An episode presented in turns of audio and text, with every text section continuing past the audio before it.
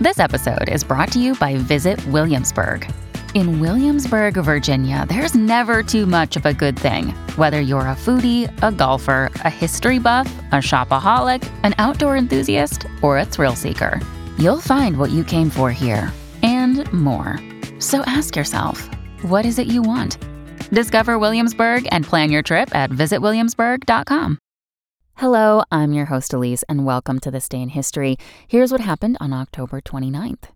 On this day in 1965, nine months after the assassination of Malcolm X, the autobiography of Malcolm X was first published. The non traditional autobiography recounts Malcolm X's life story in its entirety, from his childhood memories of his mother to his involvement in organized crime and subsequent imprisonment, during which he joined the Nation of Islam, to his civil rights work.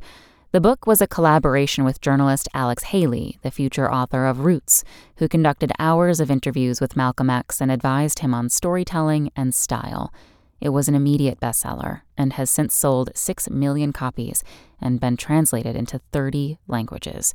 Surprising fact the idea for the autobiography came not from Malcolm X himself, but from the publishing company Doubleday, which ended up passing on publishing it in the wake of his assassination. Also, on this day in history, in 1929, a massive stock market crash ushered in the Great Depression.